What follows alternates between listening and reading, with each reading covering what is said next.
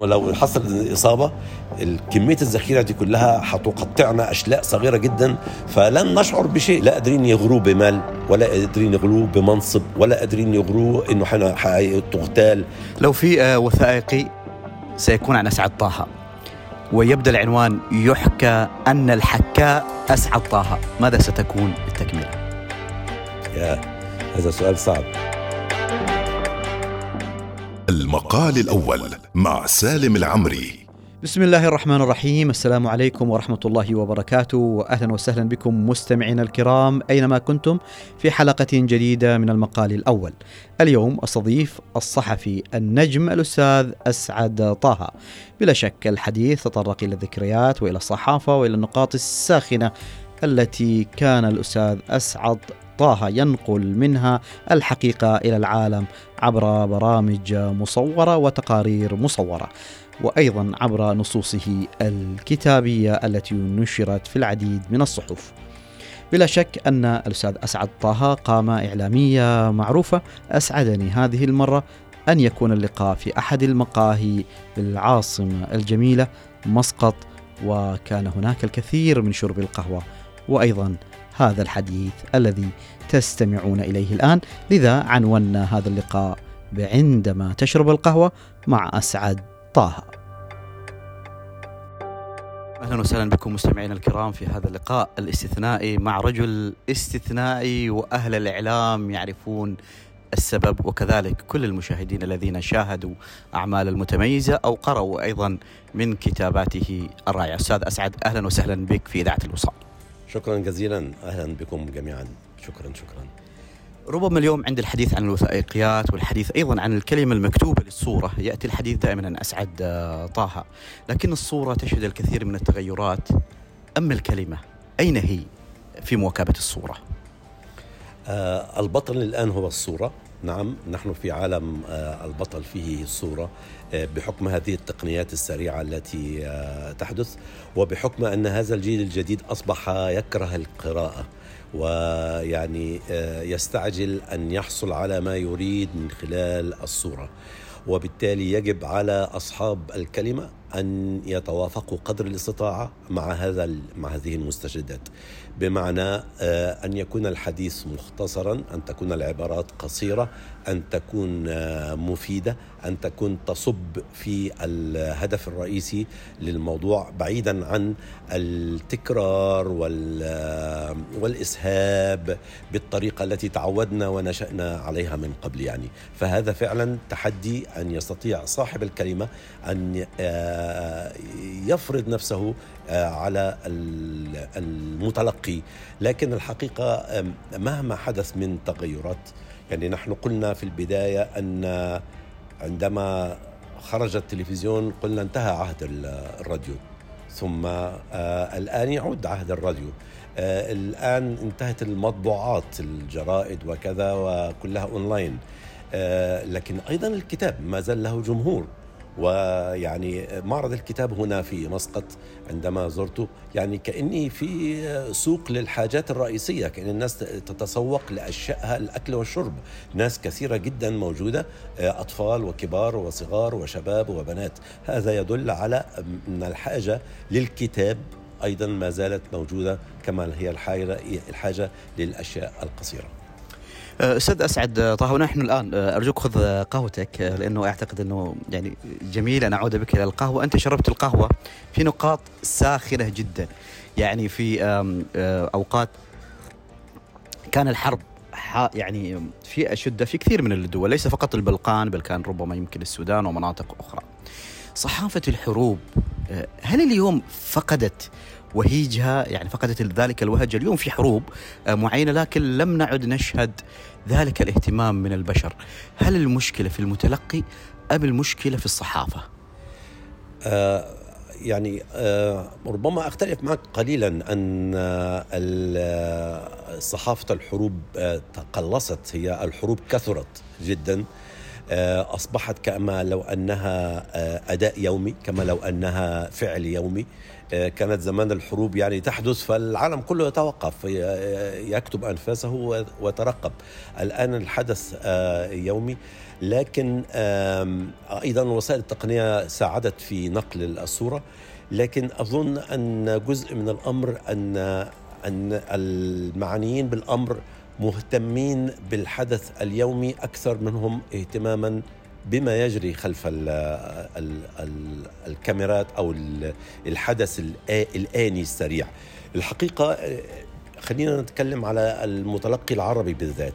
إحنا عندما نسمع ماذا يحدث مثلا في سوريا فنفهم. إحنا عارفين سوريا كويس عارفين اليمن كويس. لكن عندما نسمع عن أحداث تجري في مناطق خارج المنطقة العربية فصانع الأخبار هنا يجب أن يراعي هذا. يجب أنا كمتلقي أريد أن أفهم ماذا يعني. أنا هذه لمستها في بدايات العمل لما كنا نعمل في حرب البوسنة لأن الناس كان يختلط الأمر لديها. من هم الصرب ومن هم صرب البوسنة؟ من هم الكروات من هم كروات البوسنة؟ ويختلط الأمور كلها ببعضها والناس لا تفهم. فأنا أظني أن نحن في حاجة أكثر للحكايات اللي هي وراء الكاميرا أو وراء الأحداث التي يمكن أن تغطيها وكالات الأنباء سريعا. مات هنا عاش هنا حدث حدث كذا. إحنا محتاجين للحكايات الناس. وكلما استطعنا أن نعبر عن الناس في مآسيهم أو في حياتهم حتى اليومية البسيطة في آه، تأمين الطعام والشراب وكذا كلما كنا أقرب آه، للتعبير عنهم. لكن أنا أقول آه، أن التقنيات الحديثة المفروض تساعد أكثر على يعني ترسيخ فكرة التغطيات الحربية الموجودة. شد الانتباه يعني اليوم التحدي لأجل شد الانتباه. في عالم الجانب التوثيقي الوثائقيات الدوكيومنتريز بشكل عام أنت تريد تشد انتباه المشاهد اليوم. كيف اليوم يستطيع الصحفي آه، أن يشد انتباه آه، المتلقي في ظل هذا التسارع؟ طبعا كل موضوع له آه، مدخله الخاص لكن أنا أقول طبعا أن يعني في الأعمال المرئية أول عشر ثواني أول خمسة عشر ثانية بالكثير إذا لم تستطع أن تبقي المشاهد أو المتلقي أنه يتابعك خلاص. لأنه هو الخيارات كثيرة جدا. كان زمان عندنا ال MBC طلعت بعدها الجزيرة. حتقعد تختار إيه؟ هي الجزيرة ال MBC. الآن كل الدنيا قنوات. يوتيوب مليان قنوات مبادرات شبابية وغير شبابية كل الناس بتعمل وفي أعمال كويسة وفي أعمال تافهة لكن الفكرة إنه أنا إذا لم تستطع أن تجذبني أنا ما عنديش وقت فعلى طول أنا آه، هروح للأمر الثاني. لذلك أنا أقول أن الفقرة الأولى أو الجزء الأول هو غاية في الأهمية أن تستطيع أن تنجح في جذب المتلقي بغض النظر عن أهمية موضوعك يعني ممكن يكون موضوعك مهم جدا. لكن انت لم تجذب المشاهد في البداية فخلاص. لما يجي يروح تقول لهم أنا مستغرب إزاي رحتوا ده؟ أنا عندي موضوع مهم. أيوه بس أنت لم تجذبني في البداية. فكيف يمكن أن نجذب المشاهد؟ هذه هو هذا هذا يعني كما يجب كما يعطي صانع الفيلم أو الوثائقي أهمية للموضوع يجب أن يعطي أهمية خاصة للثواني الأولى. لأنها هي الكفيلة بأن تجذب المشاهد إلى نهاية العمل أو انه ينصرف إلى عمل آخر. أستاذ عند الحديث اليوم يمكن عن التجارب التي قمت فيها وخاصة النقاط الساخنة اللي أنت فيها وكتب أنت أيضا الكثير. عند الحديث عن النقاط الساخنة اليوم لدينا ما زال في العالم العربي نقاط ساخنة ربما يعني أشرت. هذه النقاط الساخنة ظلت تدور يعني ما يصلنا يظل يدور في نفس الفلك. هل الأحداث هي السبب ولا أم إن نحن قدرتنا كصحفيين أن نوصل الزوايا المختلفة؟ وإيش على الصحفي اليوم في العالم العربي تحديدا أن آه، يفعل لإعادة الاهتمام للمتلقي بما يحدث في بلدان العربية؟ الصحفي العربي هو أو الصحفي هو آه، ليس مسؤولا عن إدارة الأحداث هو مسؤول عن متابعتها بصورة أو بأخرى. لكن الحقيقة إنه في أي حرب من الحروب بتأتي هذه اللحظات بتأتي هذه الأوقات اللي هي بيكون هناك ملل. آه وهذا ما حدث حتى أيضا في تجربتي في البوسنة إن كان في وقت ملل. فأنا في وقت الملل آه كنت أمزح معهم واقول أنا هروح الهوليداي بتاعي أروح العطلة في الشيشان. وذهبت إلى الشيشان. وبالمناسبة آه عندما ذهبت إلى الشيشان فقلت أن يعني أسبوع في الشيشان يكاد يكون بستة أشهر في في البوسنة. بمعنى أن الشيشان كان الوضع صعب جدا. لأنه لم يكن هناك بنية تحتية آه، مثل ما كانت في يوغوسلافيا. البنية التحتية تساعد في آه، إذا أصبت تستطيع أن تعالج تستطيع أن تختبئ في لحظات القصف الشديدة آه، تستطيع أن تتنقل إلى حد ما حتى لو يعني على مع عفوا مع الماشية. لكن في الشيشان كان الوضع صعب جدا. لكن بصفة عامة حتى نعود للموضوع هناك أوقات تهدأ فيها لأنه قد تنشط فيها العامل السياسي فيصبح الأعمال العسكرية آه، آه، رتيبة العالم يتغير الآن. كل العالم يتغير سواء في منطقتنا أو غير المنطقة. وهذا يدخل أيضا في المسائل إنه تهدأ أحيانا ثم يبدأ لاعب ما بإثارة الأمر. فتسخن الموضوعات. أوكرانيا وروسيا كأن لا أخبار الخبر الأول والأخير وطول النهار والقنوات أوقفت كل برامجها وكذا وكذا. الآن ما زالت الحرب مستمرة لكن هدأت الدنيا. لكن المشكلة كما تكرمت وذكرت أن الصحفي الذي عليه أن يتابع هو في مأزق لأنه ما عندوش شيء جديد فعليه أن يخترع أو أن يجد محورا جديدا يستطيع. إذا كان هو موجود في المنطقة أن يعني يرسل به إلى الناس. وأنا هنا بأنصح ب كل ما هو وراء الكاميرا اللي هي حكايات الناس البسيطة إزاي عايشة وإزاي بتاكل وإزاي بتشرب وسط ظروف الحرب. آه يعني بستغل هذه الفرصة بس تذكر لي اللحظات اللي طبعا يعني الخطرة جدا اليوم اللي آه أسعد طه يعتقد إن هي ربما كانت من اللحظات اللي يقول فيها الإنسان أنا بعمل إيه هنا؟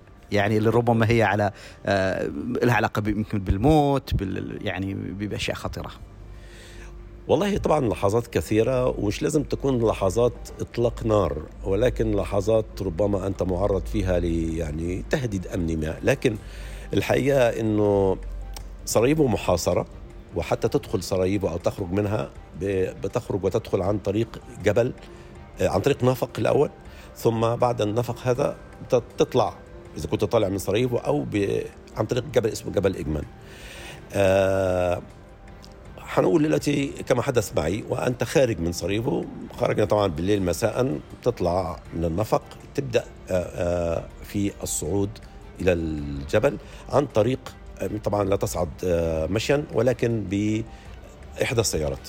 فإحنا وقفنا هناك في انتظار أي حافلة. طبعا ما فيش سيارات لكن كان الجيش هو الذي بينقل. فأتت كان الساعة تقريبا الثانية صباحا وكنا صيفا. فيعني بمعنى أن الشمس تشرق مبكر جدا. فأتت شاحنة كبيرة. وقيل لنا أن الرجل السائق موافق أنه نذهب معه. عندما هممنا أن نركب فقال لنا احذروا أن كل الشحنة هي أسلحة ذخيرة. فطبعا آه، لا يعني فنزلنا وانتظرنا سيارة أخرى فجت شاحنة أخرى لحسن الحظ لأنه لا تمر يعني الدنيا كلها موقوفة حصار وكذا. فأتت شاحنة أخرى فرحنا قالوا لا دي فاضية رايحة تجيب شحنة. فركبنا. أنت بتطلع جبل اجمل المده ربع ساعة الأولى تقريبا أنت تكون تحت أنظار الصرب. يستطيعوا أن يروك بأعينهم ليسوا في حاجة. لذلك السائق يطفئ كل ال ال الإضاءة المتصلة بالفرامل وآخره يعني حتى لا يضيء أي شيء يعني. لكن هم يستطيعوا أن يرونا يعني. فتطلع السيارة تلف هكذا إلى أن تصل إلى القمة وتبتعد. فأول ربع ساعة هذه ربع خطيرة جدا. فاحنا ركبنا ومبسوطين خلاص إحنا الشاحنة فاضية ومشينا وقعدنا نلف. طبعا ما فيش مجال إنك تناور يعني في السيارة بتطلع تقدرش مثلا توقف وترجع تاني وهكذا. فلما مشينا فوجئنا إن السيارة التي سبقتنا رفضنا وقفة تعطلت في الطريق وكلها آه، شحنة. وإحنا لأنه على مرتفع لا نستطيع أن نعود فالسيارة بتاعتنا وقفت وراه. فطبعا آه، آه، لو هو أصيب إحنا حنصاب وأنا كان معي مترجم كان قلبه يعني ميت زي ما بيقولوا. طول عمره كان قلبه ميت معي. هذا اليوم كان خايف فخوفه آه، أثار في في الرعب ثم المرافق الذي معنا ويدلنا قال كلمة هو يريد بحسن النية أن يبث الطمأنينة لكنه فعل العكس. هو قال إذا هو بيقول للمترجم قول لصاحبك إذا حصل حاجة مش هيحس بحاجة. هو يقصد إنه لو حصل اصابه كميه الذخيرة دي كلها هتقطعنا أشلاء صغيرة جدا فلن نشعر بشيء. يعني مش هنقعد نتألم آه دراعي اتكسر أو إيدي أو دم من هنا لا. فإذا حصل حاجة مش هتحس بحاجة. فهو طبعا كلنا اترعبنا يعني. فعندنا ندعو الله سبحانه وتعالى يعني حتى السائق اللي كان معنا كان يقول على السائق الآخر آه، إنه يتحدى القدر لأنه يعني خلاص يعني. ثم أنا يعني أتذكر يعني كل الأدعية التي يمكن أن أقولها وحافظها قلتها وريقي نشف تماما يعني إلى أن نجانا الله من هذا الحدث يعني. وطبعا كل مرة بنقول إن إحنا لن نعود مرة ثانية إلى مناطق الحرب ونعود. علي عزة أبو جافيتش ربما كان إذا كان هناك طبعا من قدموا للعالم العربي بشكل جيد بلا شك إنه ترجمه لاعب الدور لكن أنت قدمته يعني بشكل مختلف جدا. سر الحب لأنه نلمس في حب في عشق لهذه الشخصية. سر هذا الحب. أنا أسير الناس المخلصين حتى لو كانوا ليسوا على ما أعتقد. آه لي أصدقاء آه حتى من الجامعة يعني يدينون بغير ما أدين به. لكن كنت أعرف فيهم أنهم مخلصين جدا فكنت أحبهم. آه عندما اشتغلت في الصحافة وفي الإعلام وكذا فوجئت بأن آه، الساسة والناس يتحدثون أمامك بطريقة ومجرد أن تغلق الكاميرا هم أشخاص آه، آخرين. يعني هو قد يدافع عن الفقراء والمساكين ولكن عندما يغلق يتكلم مع العامل الإضاءة بطريقة غير مناسبة ويهينه. هذا التناقض وجدت في ناس كثيرين جدا. علي عزت بيجوفيتش أعتقد أنه من الناس المخلصين. هو أمام الكاميرا مثله خلف الكاميرا. علي عزت بيجوفيتش قبل آه، ما يدخل السجن كما يقول أصدقائه كما هو أثناء السجن لم يتأثر كما هو خرج كما هو أصبح رئيس. هو كله هو نفس الشخص نفس المبادئ نفس الكذا حتى عندما كنا نجري معه اللقاءات الرجل البسيط المبادئ البسيطة آه، في مبادئه آه، شعرت بالقرب الشديد. ليس في الشعارات العامة ولكن في الأشياء الصغيرة. مثلا عندما هو تولى الرئاسة تقول لي ابنته أنه الناس نصحوه مسلمين ابعد كل الصرب من الوظائف داخل القصر الرئاسي. فقال لا الفيصل للكفاءة. كل من كان له كفاءة فليبقى في مكانه بغض النظر كان مسلما أو صربيا أو كرواتيا. هذا الفهم يعني كان يزيد إعجابي أنه آه، ليس مجرد أنك تصل إلى منصب تتخلى عن كل الأفكار اللي أنت كنت بتقولها عن التعايش ومش عارف إيه والكلام ده كله وتقع في فخ إحنا المسلمين خلاص سيطر أو إحنا اتجاه ما. لا هو في هذه اللحظة كان بيقول لا الكفاءة لمن كان مخلص. وكان قادر على إنه يبني بينه وبين غيره آه يعني آه خيوط جميلة. وأعتقد أن لم يجرؤ أحد من أعدائه على اتهامه باتهامات آه مثلا مادية أو آه إلى آخره.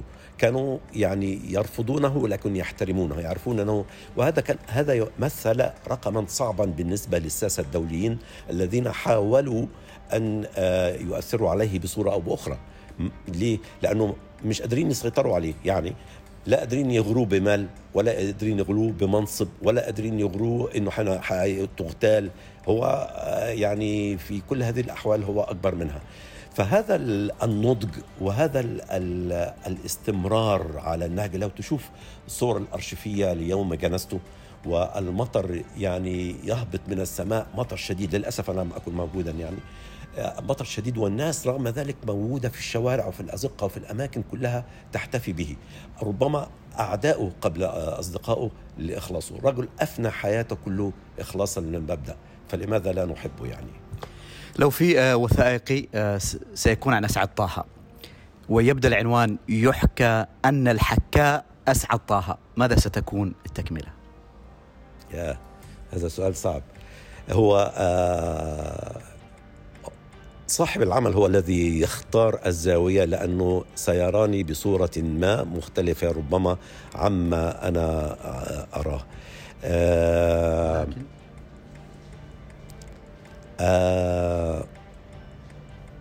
لكن ربما يحكي عن الطفل الذي لا يكبر. الذي هو بداخلك لا يعترف بالعمر وتقلبات العمر وضعف الجسد ويصر على أنه يواصل على الطفل الذي يصر على الحركة ويكره السكون الذي يحب المغامرة. إلى آخره. الله يعطيك طولة العمر. آه ونحن بنشرب الآخر فنجان يعني من القهوة الأخيرة. آه وين أجمل القهوة لأسعد طه؟ بعد كل هذه السنوات. آه سراييفو آه لندن القاهرة. القهوة القهوة بالمكان أكثر منه بالطعم والمذاق. وقد تكون القهوة في أماكن كثيرة رائعة. لكن القهوة بالنسبة لي في سراييفو هي لها الطعم الأول يعني. سراييفو بالنسبة لي كما هي كأنها الحب الأول الذي مهما ذهبت إلى مدن أخرى وأحببتها يبقى هو الحب الأول. لا تسألني لماذا؟ آه هناك أسباب مادية. ممكن تقول المدينة جميلة ممكن تقول ناس طيبين كذا لكن أنا أقول دائما أن الحب لا يبرر لا لا لا تجد سبب لماذا أنت أحببت فلان. ولم تحب فلان أو أحببت فلان بالذات. أيضا المدن هكذا. لماذا أحببت هذه المدينة؟ تخيلت أنا حتى يعني بعد مرور سنوات طويله أن يعني أنا خرجت من صريبو بعد الحرب آه ثم بعد أن مريت بالعالم كله حوالي 70 دولة أو 60 دولة ثم عدت إليها مرة أخرى يعني. كنت أتخيل أن أن الحب قل ولكن بالعكس الحب لهذه المدينة جميلة. ربما المثال اللي بتعطيه هي فكرة أيضا التعايش بين المسلمين وغير المسلمين. آه، إنك بتشعر بالهوية الأوروبية والهوية الإسلامية بالناس اللي عايشة مع بعض حتى المتدينين ببساطة المتدينين. ما فيش تشنج اللي إحنا موجود عندنا في العالم العربي. المتدين بيبقى يعني هم هناك الدنيا عندهم آه، يعني إيه بسيطة ولطيفة. والكل يقبل الكل المتدين يقبل غير المتدين والعكس لا هذا يسخر من هذا ولا هذا يسخر. هذه العوامل كلها تشعرك بمذاق القهوة الحقيقي. شكرا جزيلا لك أستاذ أسعد. الله يبارك فيك. شكرا لكم جميعا. شكرا. شكرا جزيلا لكم مستمعينا وإذا كان يعني علي عزة أبو فيتش معروف بإخلاصه لقضيته وعند الحديث عن البوسنة والهرسك وسراييفو فإن في العالم العربي عند الحديث عن الوثائقيات والإخلاص لها فإنه يأتي اسم أسعد طه. شكرا جزيلا لكم. المقال الأول مع سالم العمري.